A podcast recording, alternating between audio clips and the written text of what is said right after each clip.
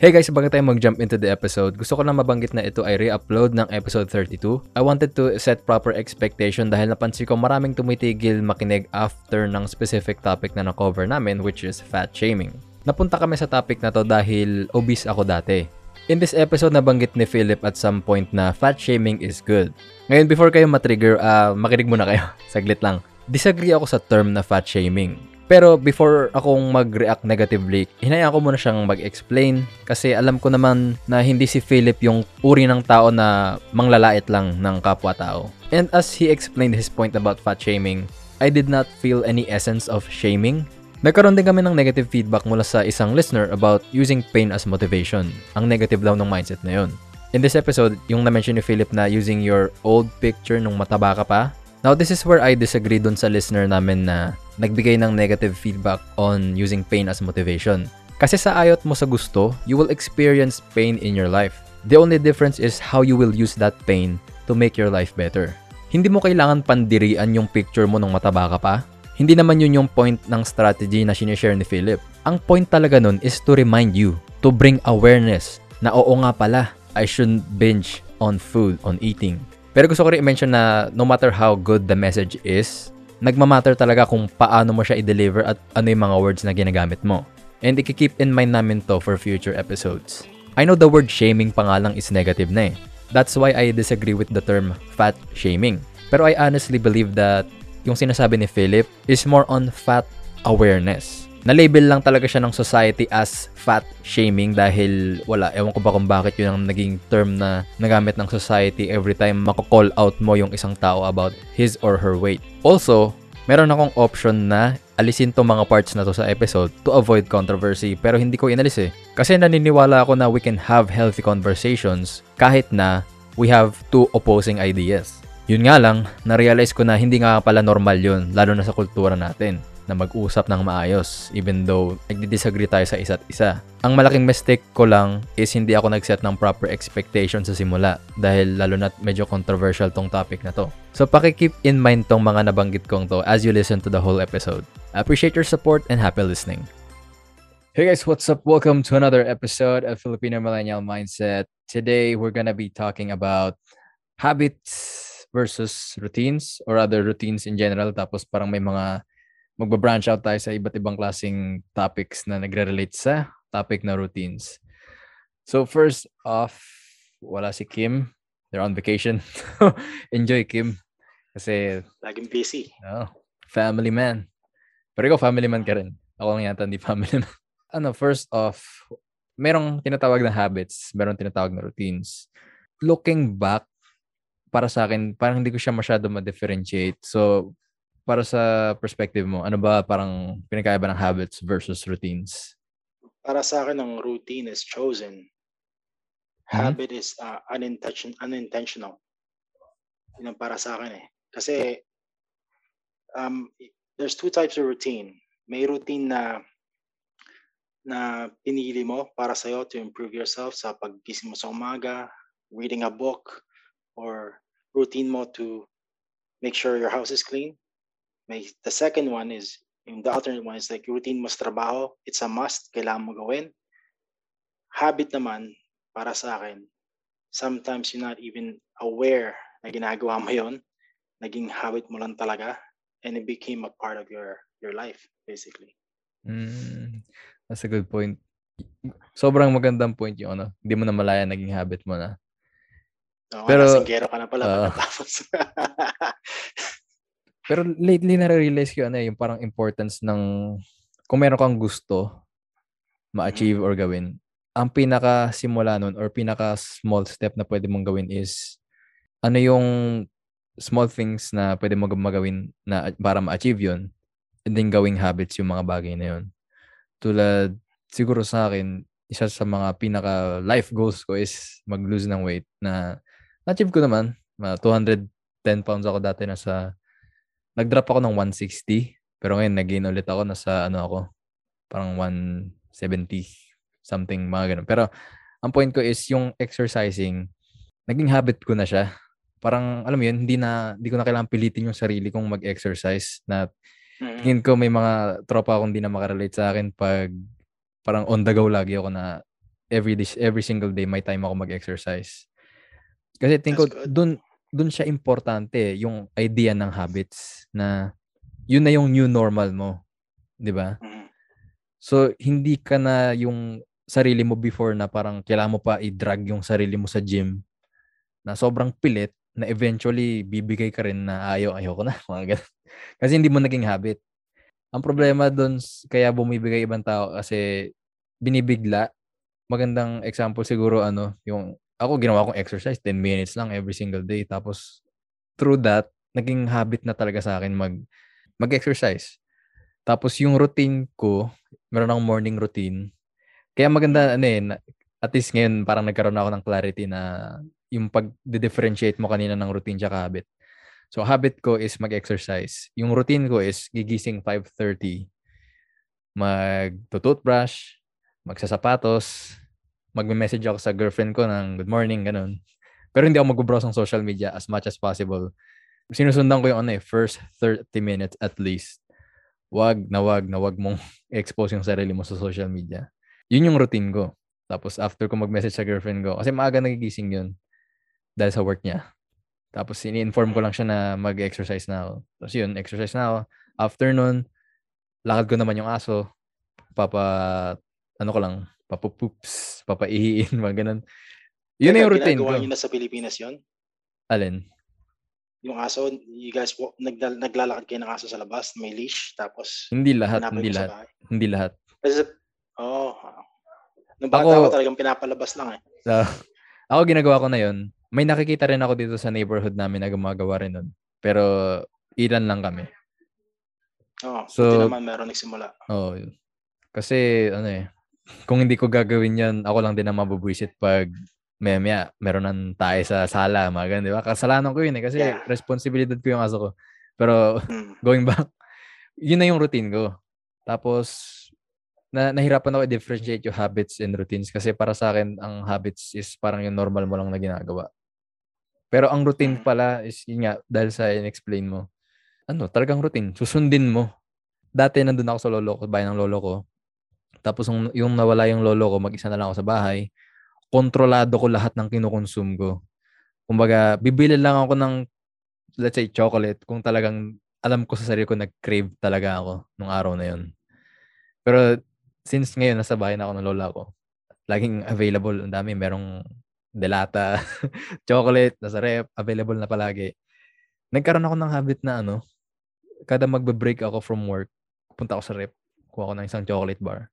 Kainin ko. Tapos ano, na napansin ko na sa sarili ko, nakaw, patay. Ganun. nakaw, patay. Kasi ang hirap, ano eh, parang baliin ng habits pag na-develop na. So, nagkakaroon na ako ngayon ng talagang sobrang effort para baguhin yung habit na yun. Pero tingin ko kaya ko naman kasi nagkaroon niya ako ng habit na mag-exercise eh. Pero, eh, isa rin maganda yun na pag sa first attempt mong mag-develop ng good habit, sobrang hirap niya. Lalo na kung galing ka sa, ano mo yun, mundo ng puro bad habits lang. Pero pag may nagawa kang at least isa na maganda, alam mong maganda para sa buhay mo, para sa iyo, sa health mo, ganun. Kahit sobrang liit niya. Pero yung bagay na yun, naging habit mo na. Maging stepping stone siya sa'yo na, ah, nagawa ko nga to eh. So, kaya ko rin to. Alam mo yun? Yes, basically, um, sa isip ko, routine is a structure that you chose. Pinili mo yung routine na yon to uh, steps para ma-improve yung buhay mo. Eventually, yung routine na yan, it will become your habit. That habit will eventually become permanent. Pag naging permanent na yon, it becomes your life. So ano, kasi um, may advice ako sa'yo. In order for you to, kasi uh, personal trainer ako dati.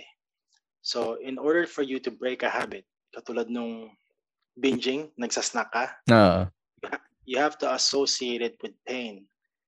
Ang ibig ko sabihin, natutunan ko to dati sa ano, matagal na. It's called the NLP by Tony Robbins, Neuro Linguistic Programming. So it's, it's all about uh, pain and pleasure. Para ma-break mo yung habit na nagbi-binge ka, ano, dalawang klase yon. Either you set it up na pleasure, mag, magmi-meal prep ka, which means like meron ka ng handang nutritious na pagkain na Pag nagutom ka, meron kang handang pagkain, hindi ka na naghahanap ng junk. Mhm. That's that's pleasure. Yung pain, ginagawa ko sa mga clients ko dati, disgusted sila sa katawan nila, di ba? Mataba Mhm. sila. Sinabi ko sila, take a photo of you standing relaxed, naka-bikini ka lang o naka-boxers ka lang, nakaganyan ka, relaxed, ah, hindi ka naka-flex. Take a picture, front, side, and back. Print mo yon and put it sa fridge mo, sa case sa kisame mo pag natutulog ka, sa kisame mo, tsaka sa tabi ng salamin mo sa may sa may ano sa kuhanan mo ng damit sa drawer mo. That's pain. So ibig sabihin nun, when you're about to do something, tapos nakita mo yung sarili mo, oh, tigil ka na, hindi mo na gagawin. That's pain. That's how you break a bad habit. I mean, that's yung sa sitwasyon mo. But yeah, what I said, your routine, your structure, become sa habit, the habit becomes permanent, the permanent stuff becomes your life. And that becomes you. Yun, ang- kaya ganun yun. Mm. Naalala ko yung ano, na, ewan ko na kung pag-usapan namin ni Kim sa podcast yun. Pero yung health, hindi, kung gusto mo talagang magbawas ng timbang, hindi siya yung pwede na gawin mo lang 2 months. Tapos pag nawala na yung timbang mo, balik na sa dati. It's really ano, parang a change in lifestyle talaga. Mm. Oh, talaga. Talaga. So yun nga, yung, your, your habits is your life. Habits is your lifestyle. Eh, Pagdating sa health, kasi inisip nila magwo-workout, pero sa totoo lang, yung workout 10% lang yun eh. The other 90% is, uh, sorry, the other 80% is uh, nutrition. The next 10% is your your environment, lifestyle. Mhm. Talagang 80% nutrition talaga eh. Nandun lahat yun eh. Parang ang laki, ang laki na na. With your nutrition, kung anong kinakain mo will affect your mood, therefore will affect your mental health, mental state. Oo. Yeah, yeah. It's a big thing. Parang nakaka-relate ako doon pag nagbe-binge ako ng sweets. yeah. Nag- iba, iba, Pagkatapos mo kumain. Uh, ibang-iba siya kapag alam ko na sa sarili ko na lahat ng kinain ko is clean, tapos puro healthy. Isa totoo lang, yung if you change your routine, yung outcome na pinihinahanap mo dun eh, ano eh, is a change of lifestyle. Mm. Totoo lang eh. Kasi kung you change your your um, routine, changes habit, ang talagang out, outlook on, sorry, outcome nun talaga is a, a whole change of lifestyle na yun ang in-envision mo sa huli. Sa totoo lang eh. Mm. Kaya na, na- ito, naalala ko, sorry, sabihin ko na sa, naalala ko lang bigla yung atomic habits na talagang tumatak sa akin yung pag-develop daw ng habit is more on environmental rather than mental. Kumbaga, ito sa case ko, kung gusto ko talagang wag bumalik sa pagiging overweight, parang mas much better kung kaya kong gawin na wag na lang magkaroon ng sweets sa ref or anything na parang, alam mo yun? Kasi Mhm. I can't have it if it's not available to me. Tapos hindi, ako na tingin ko, ako naman yung tao na hindi pupunta, lalabas ang bahay, bibili para lang makakain ng sweets. Kumbaga, naging, naging habit ko lang dahil readily available siya. Pero since ngayon, may iba na akong kasama sa bahay, since, since sila ganun yung parang environment, yung lifestyle nila, medyo tingin ko kailangan ko i-push yung mental game ko. It's, it's not a mental game. It's willpower. Mm. So, by ang si- sinasabi, ang ibig sabihin doon, ang isip natin, meron tayong hinahanap lagi na, sabihin natin escape, sabihin natin pleasure. Yun ang nagpaparelax sa atin.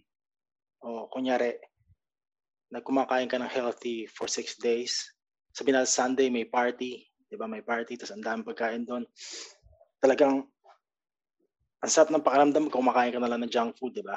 Mm. that's that's uh that's not that's not habit or anything that's um ibig sabihin nun is willpower nilalabanan mo yung pleasure mo eh yung pleasure system mo eh. Gusto mong gawin yun eh pero pinipigil mo eh para bang itong gusto ko gawin pero hindi ayoko gawin yun. Ganyan ganyan.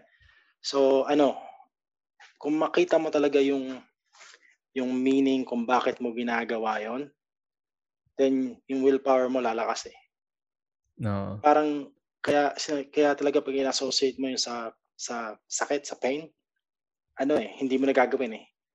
Kunyari, medyo medyo nakakatawa to pero medyo medyo masakit kung mangyari kung mangyari sa Sabihin ng lalaki ka, tapos yung yung shota mo, lumapit sa'yo. Tum- Hindi, hindi ka nakita ng isang buwan, sabihin natin, hindi ka nakita isang buwan.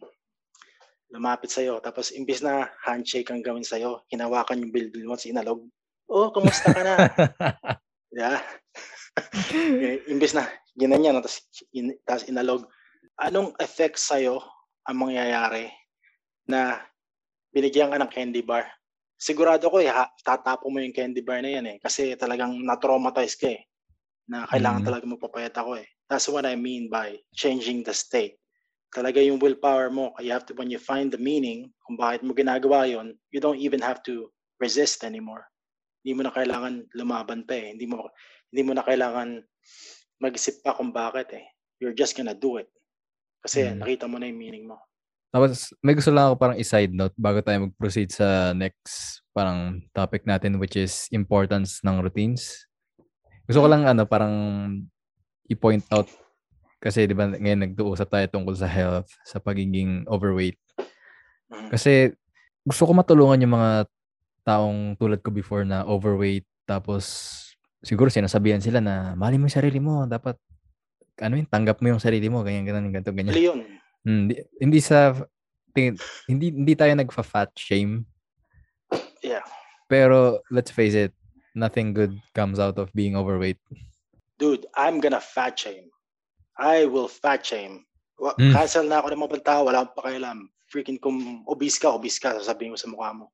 Kasi ang daming mga disease ng obesity, tsaka bad nutritional health sa matataba. Ang problema ngayon mga tao na to, they they think it's normal, especially here in North America. Sa Pilipinas, No. nakikita, nakikita ko tumataba na yung mga tao dyan. Pero sa totoo lang, fat shaming is good. Kung may tao, sabihin natin, kung may tao na mataba siya, pero kahit anong sabihin mo sa kanya, talagang satisfied siya. Parang content siya, hindi siya naapektuhan, hindi siya nag-guilt. Kaya niya maging genuinely happy. Kumaga, kung may ganong tao, then good for him or parang still, you need to change. there's a thing there's a thing na naisip ko diyan sa sinabi mo.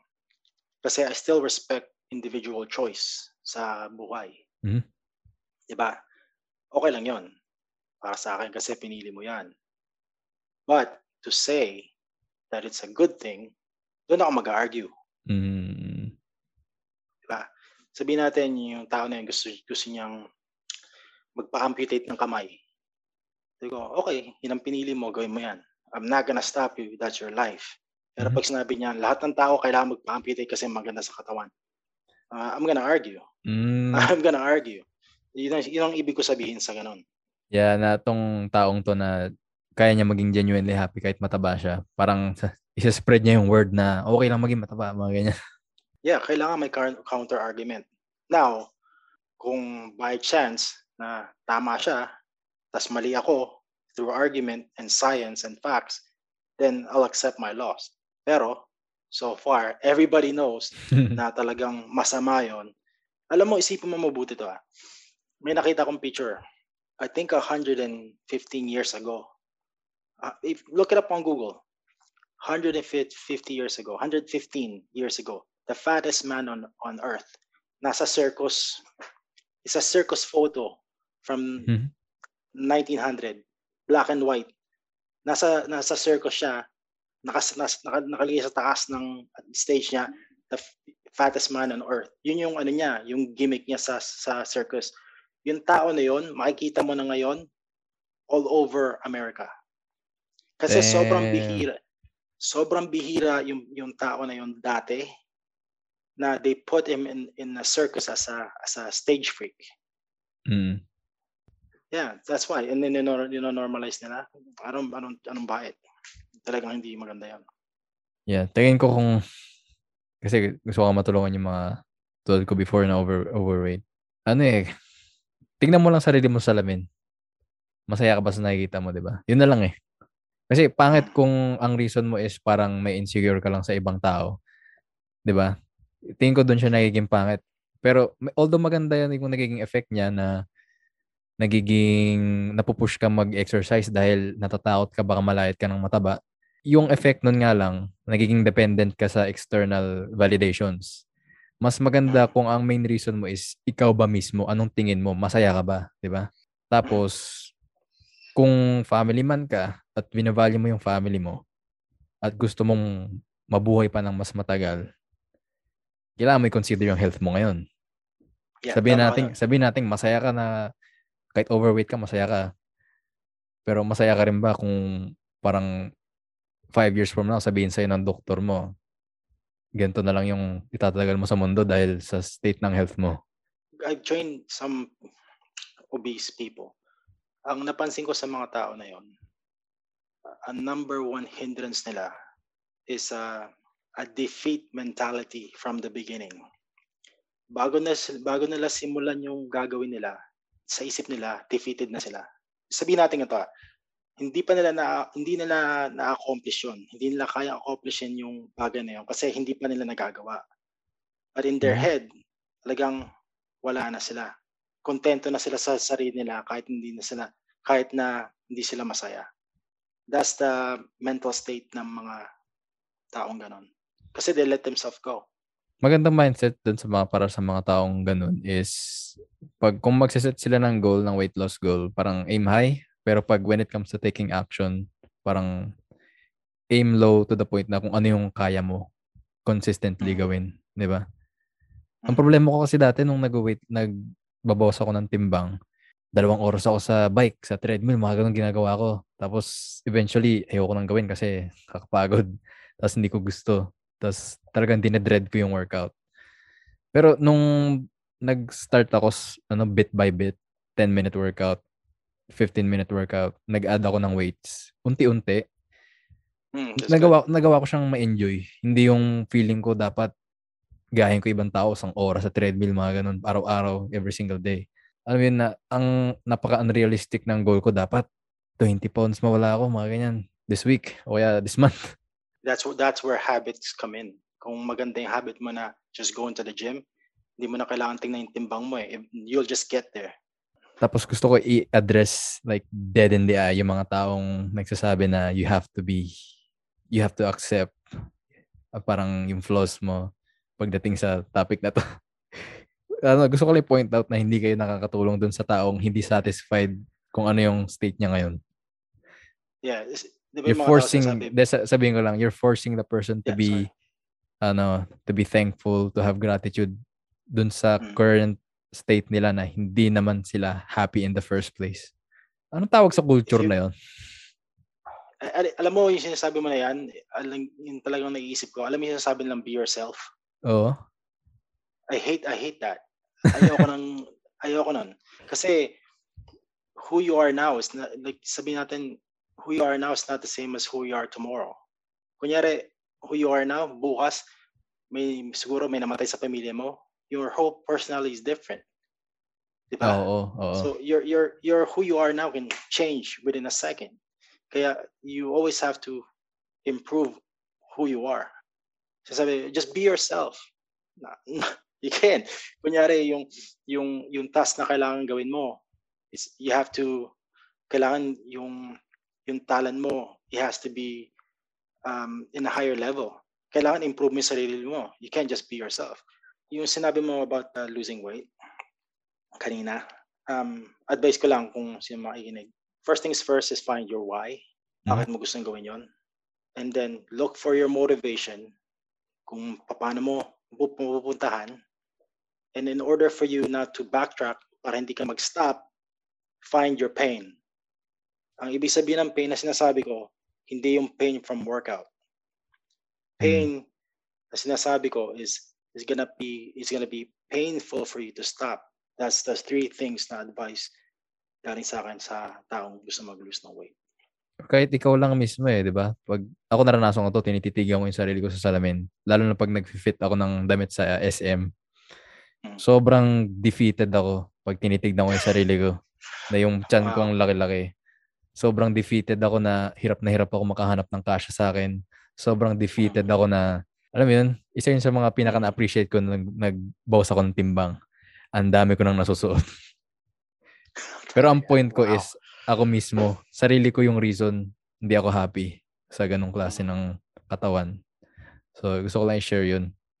I don't want that parang feeling of defeated. Tapos, kontrolado ko naman siya. I can change it. Why not change it? Yeah, basta tanda mong buti. Pain is always stronger than pleasure. Kailangan lang, ano eh, pag sinabi kasi ng taong pain, yun nga yung sinabi mo, di ba? Mm. Ang iniisip nila, ay, kailangan 2 hours ako sa treadmill. Ay, kailangan, ano, dalawang oras ako sa gym. Yun yung pain na iniisip nila. No, that's different. It's very Pain, different. no, pain is something that you look at and makes you want to do more of what you have to do to better yourself. Yun yung parang Tama. klase ng pain na parang nakikita kong sinasabi mo. Yeah, tamang-tama yung sinabi mo. Tamang-tama. Kuwang-kuha mo. Tapos, ang next naman is yung parang importance ng routine. Kasi dati sobrang ano, sobrang spontaneous na tao na gigising lang ako kung oras ako magising. Gagawin ko lang kung anong maisip kong gawin buong araw. Either maglaro, magkumain, manood ng TV. Sobrang unstructured ng buhay ko. Mhm. Kaya ngayon ko na-realize yung ano, yung sin- sinasabi ng tao, ang saya pag biglaan. Sabi ko, naisip ko, hindi, hindi. hindi. Lalo na nung nagkaroon ako ng routines. Mm. Kasi sobrang nakatulong siya sa akin eh. Lalo na kung yung mga bagay na ginawa kong routine is yung mga bagay na tingin kong kailangan kong gawin. Kasi makakabuti sila para sa akin. Yung mag-exercise, yung ilabas yung aso ko, yung ano, mag maglinis, ganun. Alam mo yun, kasi hin- hindi uubra kung yung buhay mo is mag-workout ka lang pag feeling mo kaila, gu- pag feeling mo gusto mo. Maglilinis ka lang ng kwarto mo pag feeling mo gusto mo. Para sa akin, mas okay na you're down to routines. Tapos, every now and then, parang you give yourself that parang ano, chance to be spontaneous. In not the other way around na spontaneous ka lagi, tapos paminsan-minsan meron kang routine. Fe- Feeling ko yun yung sisira sa buhay mo eh. Mhm. Para tingin mo ba? Tama-tama yung sinabi mo. Without routine, it's a chaos. Tama yung sinasabi mo. Katulad sinabi mo kanina na you, nasiset mo yung routine mo na maglilinis ka, mag-aayos ka ng kama, mag-aayos ka ng kung anong kailangan mo sa buhay mo. Pero sa totoo lang, yung, yung mga routines na yan, if you think about it, it's small wins. Mm. Every time you accomplish that win, yung pagkatao mo tumataas. Pag tumataas yung pagkatao mo, tumataas yung confidence mo. Pag tumataas yung confidence mo, nagiging ibang klaseng tao ka na. Isang tao masaya, laging nakatingdig kasi lagi kang may na-accomplish sa buhay mo sa isang araw. Without routine, ang tawag sa buhay na yun is chaos. As in Jordan Peterson. Oo. sinasabi niya lagi. Oo. Di ba? So yun ang nasa isip ko lagi. tingin ko blessing sa akin yung ano eh, na kini-question ko dati yung buhay ko na ganito ba pa talaga buhay? tingin ko nag, parang blessing yun sa akin. Dati feeling ko parang outcast ako na yung tropa, ba't yung tropa ko? Gagawa nila maging masaya. Tapos ako, wala, kung anong ginagawa nila, ginagawa ko lang din. Talagang ano eh, hindi ko, maha, hindi ko magawa maging masaya. Tingin ko, hina, hin, dun, dun ako nag-start maghanap ng ano ba yung mag-work para sa akin which is in my case ang sobrang laking laking laking tulong ng routine. Kasi hindi, di ko talaga di ko na kaya maging ano, spontaneous. Sorry, na- naghanap naghanap ka ng meaning kasi sa kwento mo na to sinasabi mo ang naisip ko lang yung mga barkada mo carefree Oo. bara-bara baliwala at the same time sumasama ka pero naghahanap ka ng ng place eh, let's just say naghahanap ka ng place in in the world so naghahanap ka ng sarili mong meaning yung ba sinasabi mo Oo, kini-question ko yung existence ko ba ba't ako di ako masaya Oh, wow. tulad nila? Ba't sila nag alam mo yun, masaya naman ako pero at the back of my mind, andun lagi yung question na ganito na lang ba? Gan, ganito lang ba talaga ang buhay? Lagi ko tinatanong sa sarili yun. Pagkasama ko si yung ibang tropa ko. Kasi, oh, siguro depend because of parang goals, kanya-kanyang goals. Iba yung goals ko sa buhay, siguro. oh you're not the, the reason is you're not hindi ka kontento sa Oo. buhay mo Hindi ako kontento talaga. Tapos, na, na-share ko dati sa tropa ko na nung malakas pa ako maglaro, ano, yung, yung na-bring up namin ni Kim na laro, Dota. Ano siya, modified version ng Warcraft. Parang instead of. Micromanaging maraming units, you're focused on your own hero, isang unit lang. Tapos yun. Tapos sa 5 versus 5 versus 5 siya na game.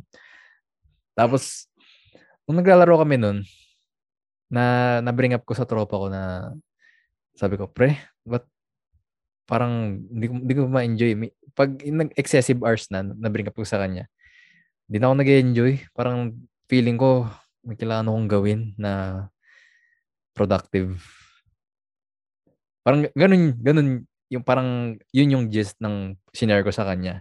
Tapos sabi niya, wag naman pre, okay lang maglaro eh. Parang ganun.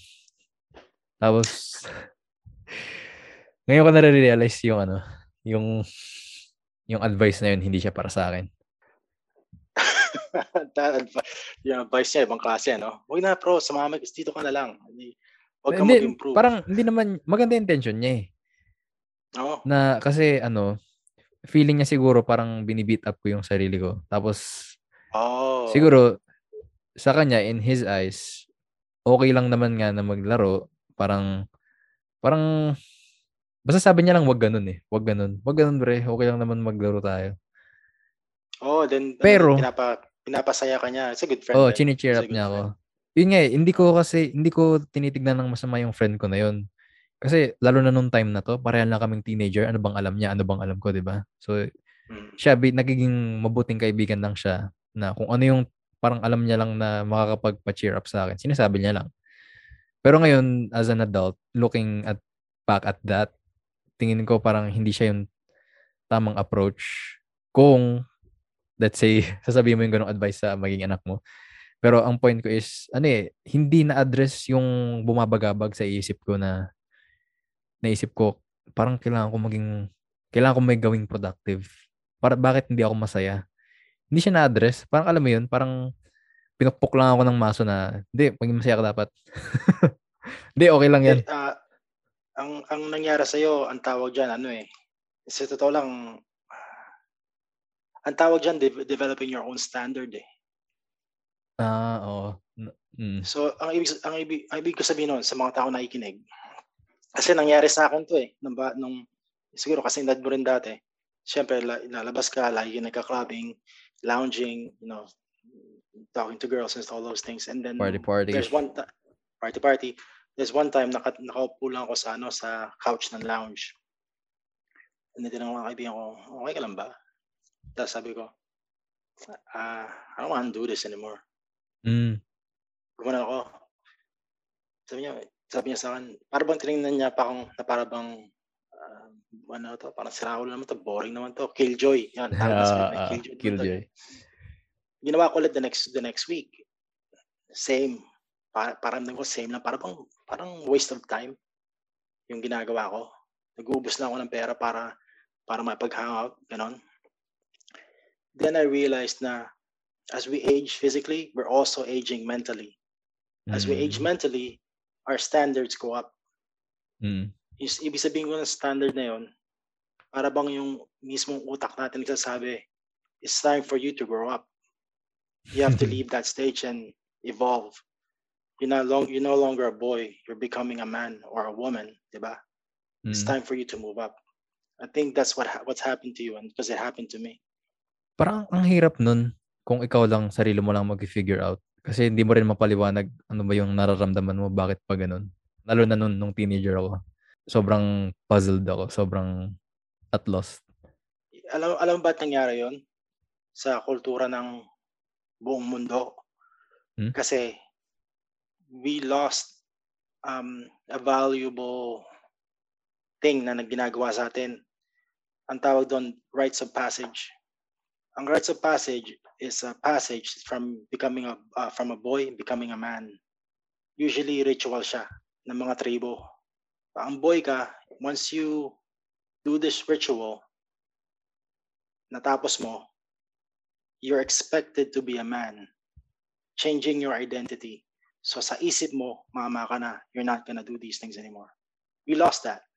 So ngayon, kaya nakikita mo yung mga tao ngayon, 50-year-old bumibili ng mga Marvel comic book. Mm? Kasi they don't they don't see themselves as an adult. Wala walang ano eh. Walang passageway eh. Yun ang nangyari. We lost that. Pero meron kasi hindi ako, lang, may, may comic book. Oh, may nakita kasi ako na they were able to build a successful business out of that. No, iba naman yon. Yung sinasabi ko, um, live, yung nakatira sa bahay sa parents nila. Na, Ah, okay, okay. Nagets ko na. nag- sinasabi mo, artistic entrepreneur. Sinasabi ko, ano, um, they're afraid to move on and take more responsibility as an adult. Batugan kung prangkin natin. Yeah, bonging. na pero tingin mo kung parang kasi yung parent ko before parang detached. Walang wala akong malapitan. Kung tingin ko kasi kung yung simple lang na may magsabi sa akin na tinitingala ako na parent ko na ah, nak, kaya mo lang nararam- tingin ko na kaya mo nararamdaman yan kasi parang ano eh, anong- yung taong ka na ba ngayon? Nag-grow up ka na. Ganyan, ganito, ganyan. Basta parang ano mo yun, parang may may nilulook up ako nakakapa, na nakakapagpaliwanag ng kung ano bang nangyayari sa akin. Kasi hindi ko naranasan yun sa parent ko eh. Ang talaga yung, kasi, hindi sabihin ko, yung ayokong Yeah. bigyan ng distasteful ano yung parents ko pero parang naging financial provider lang sila. Wala silang guidance. Eh, malay mo, hindi nila, hindi nila natutunan din yun. O yun, So, yun, yun- isa yun sa mga parang sinasabi ko sa sarili ko kaya hindi masama yung loob ko sa kanila dahil sila mismo hindi rin nila alam. Which is Yeah. sometimes nakakalungkot isipin. Kasi ganun yung kultura na naging. Hindi kasi nag, nagbago yung kultura eh. Pag, pag, pag pinag-iisipan mo mabuti, noong 1940s, 50s, even uh, way before that, yung kultura ng mga, hindi lang Pilipinas ha, buong mundo, Mhm. before TV, before ganon, hindi lang responsibilidad ng nanay tatay ang bata. Responsibilidad ng buong buong village ang bata. So Mm. pag yung bata nagsasayaw, nagsasaway, so sasayaw, nagsasaway, yung tito tita magsasabi. Kung wala yung tito tita, yung elder ng tribo. Nasa structure ng ng humanity ang pagpalaki ng bata, hindi lang nanay tatay. Problema ngayon sa modern civilization, naging nasanay na bumitak ang pamilya. Ang gobyerno na, ang gobyerno na nag-aalaga ng bata. Oo. Oo. Di ba? At sino pa ang influence ng bata? Kaya mga bata ngayon, ang daming tanga eh. What I mean by tanga, hindi hindi intelligence na book smart. I'm Mm. talking about life smart. Maraming tanga. But if you really think about it, think about the past, kung anong ginagawa nila, tit makikita mo kung anong tama lang ginagawa. Sana ina-apply ngayon, pero hindi. Pero it's a good thing that, ano, you na aware ka sa na sa mga naranasan mo. Hmm? Kasi mga ibang tao, ano eh, imbis na maging aware sila, They just accept it. bitter- Hindi lang accept, they, they become bitter na hindi sila, nasisisi sila, ina-accept na nila na, oh, barumbado ako kasi ganito ako pinlaki. Oo, oo. Yung talagang, yung, pin- talagang ina-accept na nilang ganoon, tapos talagang may sinisisi, sinisisi pa sila. Buta sa'yo, nangyari reverse. Ano, na pag-isip mo, hindi sana turo to, ako na lang kaya mag-aaral nito, Ma- o maghahanap ako ng ibang mentor, o maghahanap ako kung sino nagsulat nito. Yeah, again, it's a, it's a good thing na you're learning and then you're teaching. It's very good. Nalungkot lang kasi ako nung ano, yung mga times na hindi ko na ano nangyari sa sarili ko. Oh, may sasabihin ako sa medyo personal pero pinag-usapan namin ni kasi may sinasabi ka naman sa akin personal, di ba? Hmm? Um, nag-uusap ko ng kapatid ko. Diba? Yung kapatid kong lalaki. Um, lagi kami nag-uusap about life. Like exactly what we're doing right now. Lagi. Mhm. Pero um, when we talk about it, kasi magkapatid kami, tsaka we have a big past, medyo deep. Pinag-usapan namin minsan nag nag usapan oh yung airpot ko alam ba yung airpot airpot papa di ba? Ah, alam ko. ganito nangyari kasi nagda-drive kami nasa van kami nasa likod kami dumaan kami sa library may library in library yung pader niya glass so kitang kita mo yung loob ng library pagdaan namin sa library puro incheck na bata mga incheck mga Chinese nag-aaral tapos, bigla kami sinumbatan. Then, sabi ng sabi nga, then, tinan mo yung mga incheck na yan, nag-aaral. Lagi sa nag-aaral. Tinan mo kayo, hindi kayo nag-aaral. Saan nag-aaral kayo? So, ano kami, parang, tagal-tagal na nun, pero naalala na sa mga loob ko. Hmm. At the same time, hindi ako mapag-aral na mabuti Because they didn't really give me a reason. Di ba ibang banta, yung mga ibang bata gusto mahilig mag-aral. Pero sa akin, parang gusto ko mag gusto ko maglaro, gusto ko mag marami akong distracted para sa akin, hindi importante yan eh. If they only gave me an advice, kahit konting-konting advice na, alam mo pag nag-aral ka, tapos natapos mo yung eskwelahan, tapos tumalino ka, yung buhay mo, mas gaganda.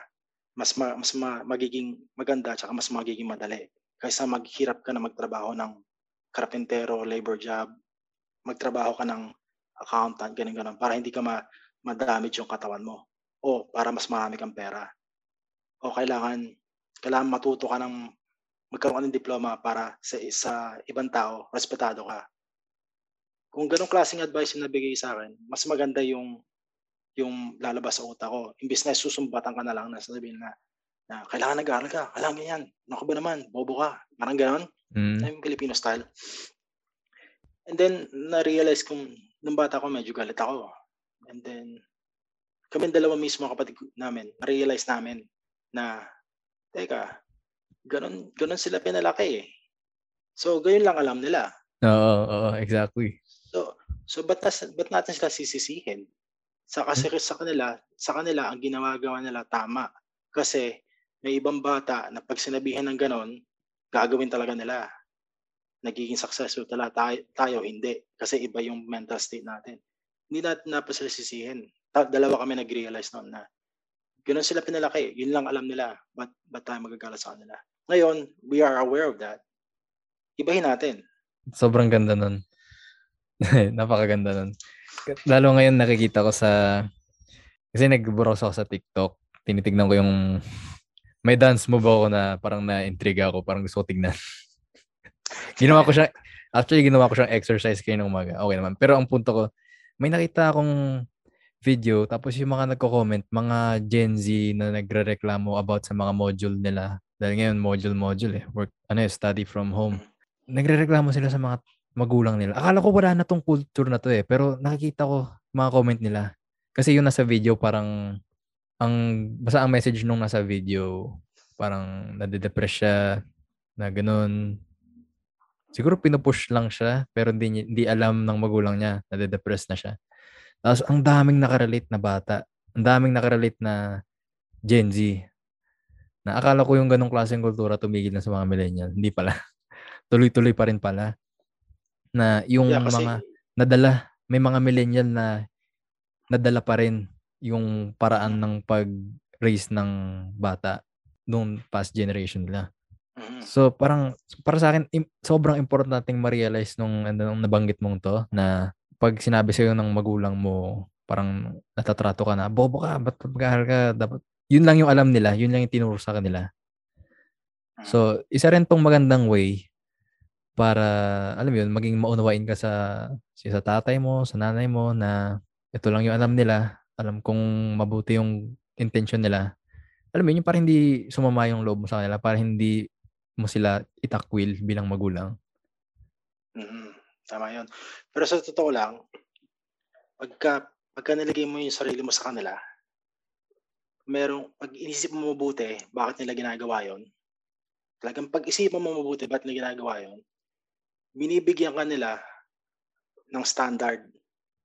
Mm. Yun ang binibigyan nila sa'yo.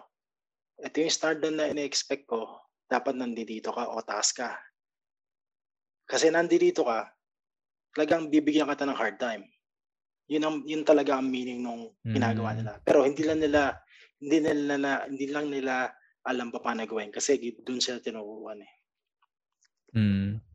Tapos gusto ko lang din i-mention na tong sinasabi nating to, sobrang hirap niya ma-realize kung nandun ka pa sa age na yon mismo na na-experience mo siya. Kasi mm. itong mga sinasabi natin, na-realize lang natin to after ngayon matanda na tayo, di ba? Decades. Yeah. Oo, decades. So, kumbaga, i-take nyo tong, kung may nakikinig man na parang 18 years old or 22, mga ganun ba sa, parang i-take nyo to as something na na-experience namin before alam mo yun, yung para hindi mo na maranasan. Or kung nararanasan mo man, mm. magkaroon ka ng realization at an early age na mm. nagawa lang namin later on in life. Kasi yun naman talaga purpose ito eh. Para makapag-share ng experience ng podcast na to. Makapag-share ng experience matulungan yung iba siguro na same ng pinagdaanan natin before. So, yun lang. Tapos, last, ano na, last take sa topic ng routines. Ang laki ng, ano natin, ang laki ng segue natin. Kaya nga eh. Pero okay lang. So, sobrang gan eh. Imbis, imbis na ganyan, no? Ganun, no? It's all good. It's all good. Lastly, ano, na-mention mo to before tayo mag-record, yung yung routine na mundane.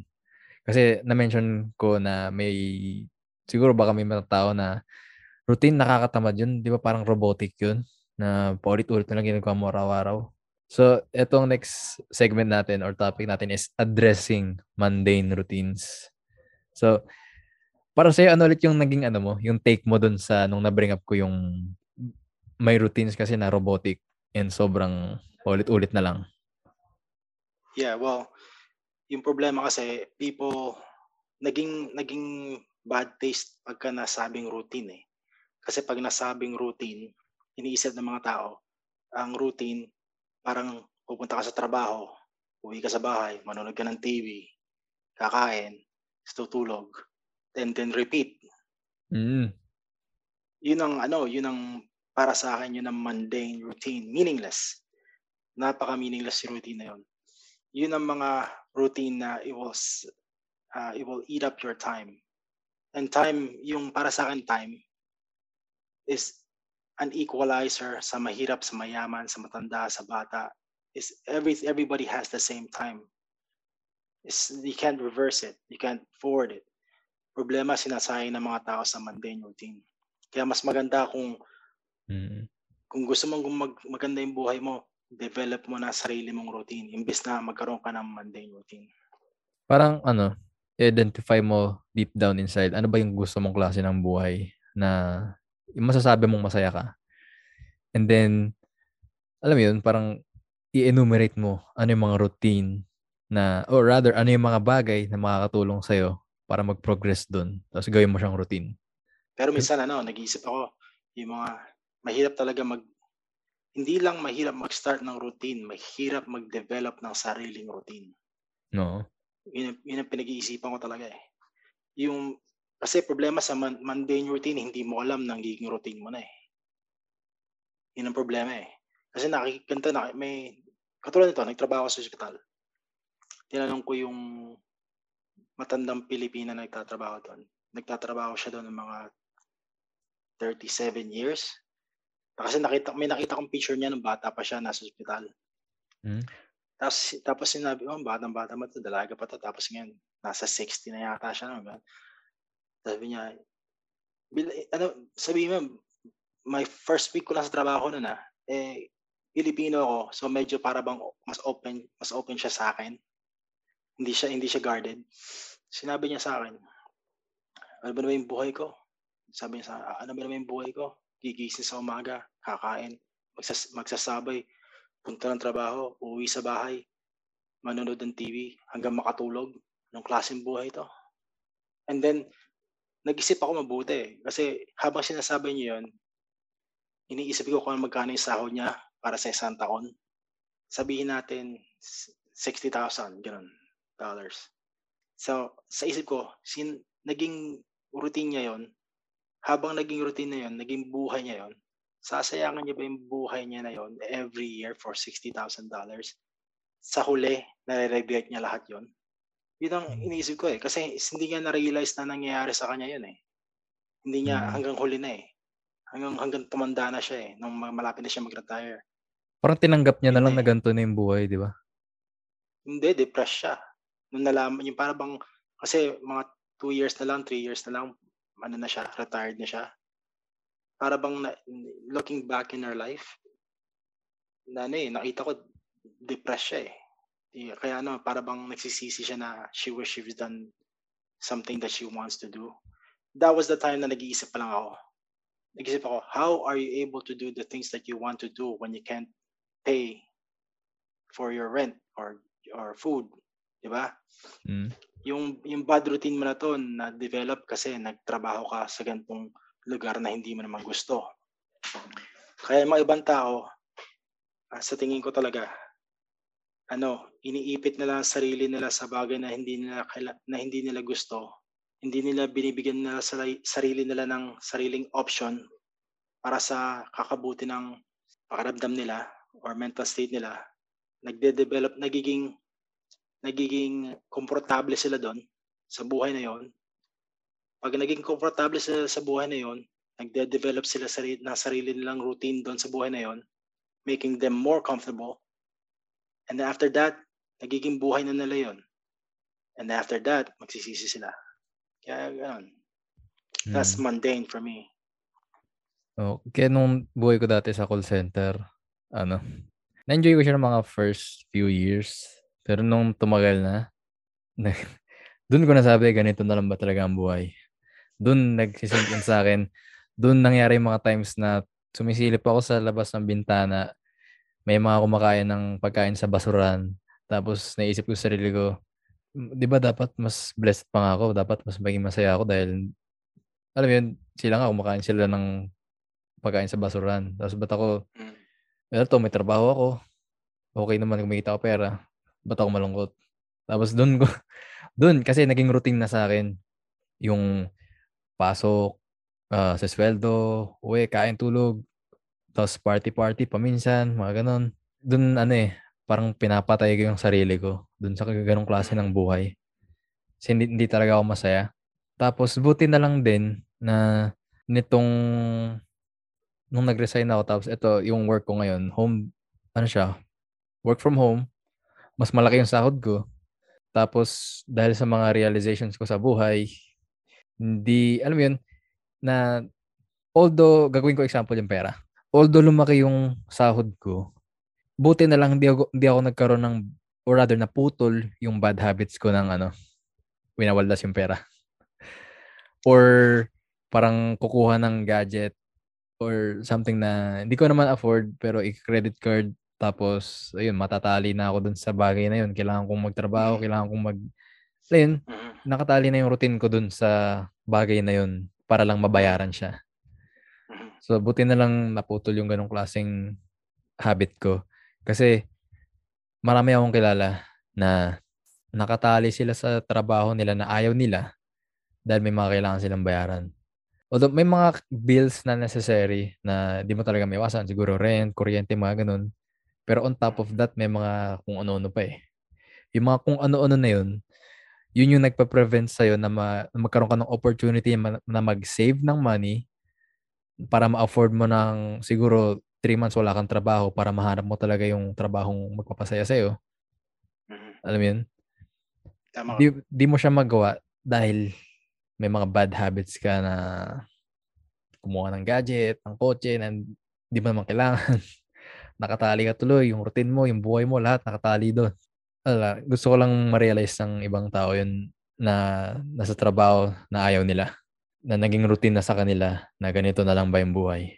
Y- yung ano eh, isa sa mga advice na binigay ko sa kapatid ko, yung mga nandyan sa, ay hindi, nandun sila sa US, sa Cali. Sabi ko sa kanila, kung ano, kung ano yung trabaho nyo ngayon, kung ayaw nyo dyan. Lalo na ngayon, wala pa naman kayo masyadong bills. Parang covered kayo ng mom namin. Gamitin nyo yung savings nyo. Magtabi kayo ng money. Kung ayaw nyo ng work nyo, magtabi kayo ng enough money para makapag-afford na siguro 2 to 3 months worth of bills. Just enough for you to try out new things na makakapagpasaya sa'yo wag ka kukuha ng anything na ano yun, at, at the cost of your happiness, magkakaroon ka ng iPhone na sobrang mahal. Pero yun tuloy, hindi mo, lalong hindi mo magawang umalis sa trabahong ayaw mo. Kasi, yun nga, magiging routine na sa'yo yung ganong klaseng buhay. Tapos, marire, maiisip mo, na ayaw ko maisip mo na ganito na lang ba yung buhay. Maganda yan. Magandang magandang advice sa mga taong maghahanap na gano'n is uh, research yung minimalism Tsaka mm. minimalism ng, ah, ng financial freedom. Kasi mga tao gumagastos na hindi nila kailangan eh. There's an there's a, a need and a want. Kailangan marunong sila mag uh, kailangan nila malaman kung anong difference sa dalawa sa sa sa need at saka sa want. Pero yeah, ibang topic na yun. Pero yeah, it's a good advice, man. Going back kanina, no, sinabi, kasi narinig ko na to, sinabi mo sa podcast dati eh, na, may, na nagtatrabaho ka tapos you feel lost pero nakakita ka ng tao kumakain sa labas ng basura. Tapos sabi, ano ba naman ako? May sinasabi ko, at least ako kumakain ng may pambilang pagkain sila, wala. Ang nugget ko doon, ano, it's not, para sa akin, it's not a comparison between you, you and the homeless guy. Hmm? It's not that. Para sa akin, it's really standard. Yung standard mo sa pagtingin mo sa buhay mo nagbago. It's the same Hmm. way, it's the, it's the exact same thing na nangyari sa'yo sa may computer shop no nag nag-gaming ka tapos na mo hindi na ako masaya. It's Mm. the exact same thing. Your standard changed right then and there. Yun ang nangyari. Mm. Make make sense nga. Kaya siguro yung comparison ngayon nagagets ko na maigi bakit comparison is parang the ultimate misery kasi kung meron kang standards tapos hindi naman yun yung standards nung taong kinukumpara mo yung sarili mo there's parang ano magiging lost ka lang lalo mako-confuse ka lalo tama ka doon, tama tama ka doon. Kasi lalo na itong mga Instagram, yung mga tao, di, ini, kinocompare nila yung buhay nila sa mga buhay sa mga Instagram eh. No Kaya yung, yung standard ng ibang tao na yun, iba. Yung standard mo, iba. Iba yung tao na yun, bilyonaryo, ikaw, ilang hanggang, hanggang piso ka lang. Tapos kung compare mo yung sarili mo sa kanila, it's not that. Dapat yung standard mo is you have to be better than who you were yesterday. Yun ang dapat Mm. standard ng tao eh. Alright. I think that's good. So, thank you sa mga nakinig. Sana may naitulong tong topic na to about routines na sobrang daming nag-branch out na topic.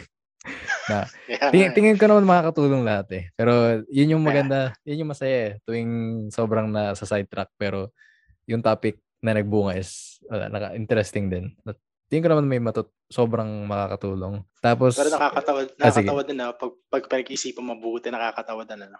Mag, maggagawa ka isang topic, bigla na magkakaroon ng sampo.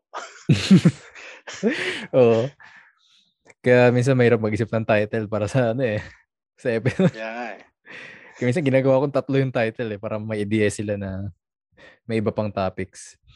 Pero may iba lang, gusto ko lang i-bring up yung ano. Alam mo yung ngayon lang sa akin ano eh nagpop up yung Spotify Wrapped ng Spotify. Parang ano siya siguro yearly na ginagawa ng Spotify pinapakita sa inyo yung process nung throughout the years. So, gumawa ako ng video nun na tinignan ko yung Spotify rap ng Filipino Millennial Mindset Podcast. Available siya sa YouTube tsaka sa Instagram. Siguro parang 10-minute video lang siya going through yung parang progress ng podcast na to. Baka interesado lang yung iba makita, di ba? Kasi uh, may mga inexplain, may mga shinare ako dun na parang nakakatuwa lang. Nakakatuwa lang. Tapos, um, thank you sa mga nakinig. Parang gusto ko lang i-remind yung iba kung gusto nila ng parang video format. Available tayo sa YouTube. Um, feel free to subscribe. And sa Instagram, sa Twitter, sa Facebook, pwede rin kayong mag-follow. It's the same handles. Ay, hindi. Sa Twitter yata iba. Lagay ko na lang siya sa show notes. Pero yun lang gusto ko at mag-thank you kasi ano eh, may mga nakikinig pala talaga. may mga nakikinig pala talaga. Gusto ko mag-thank you sa mga listeners. Happy listening. Till next episode.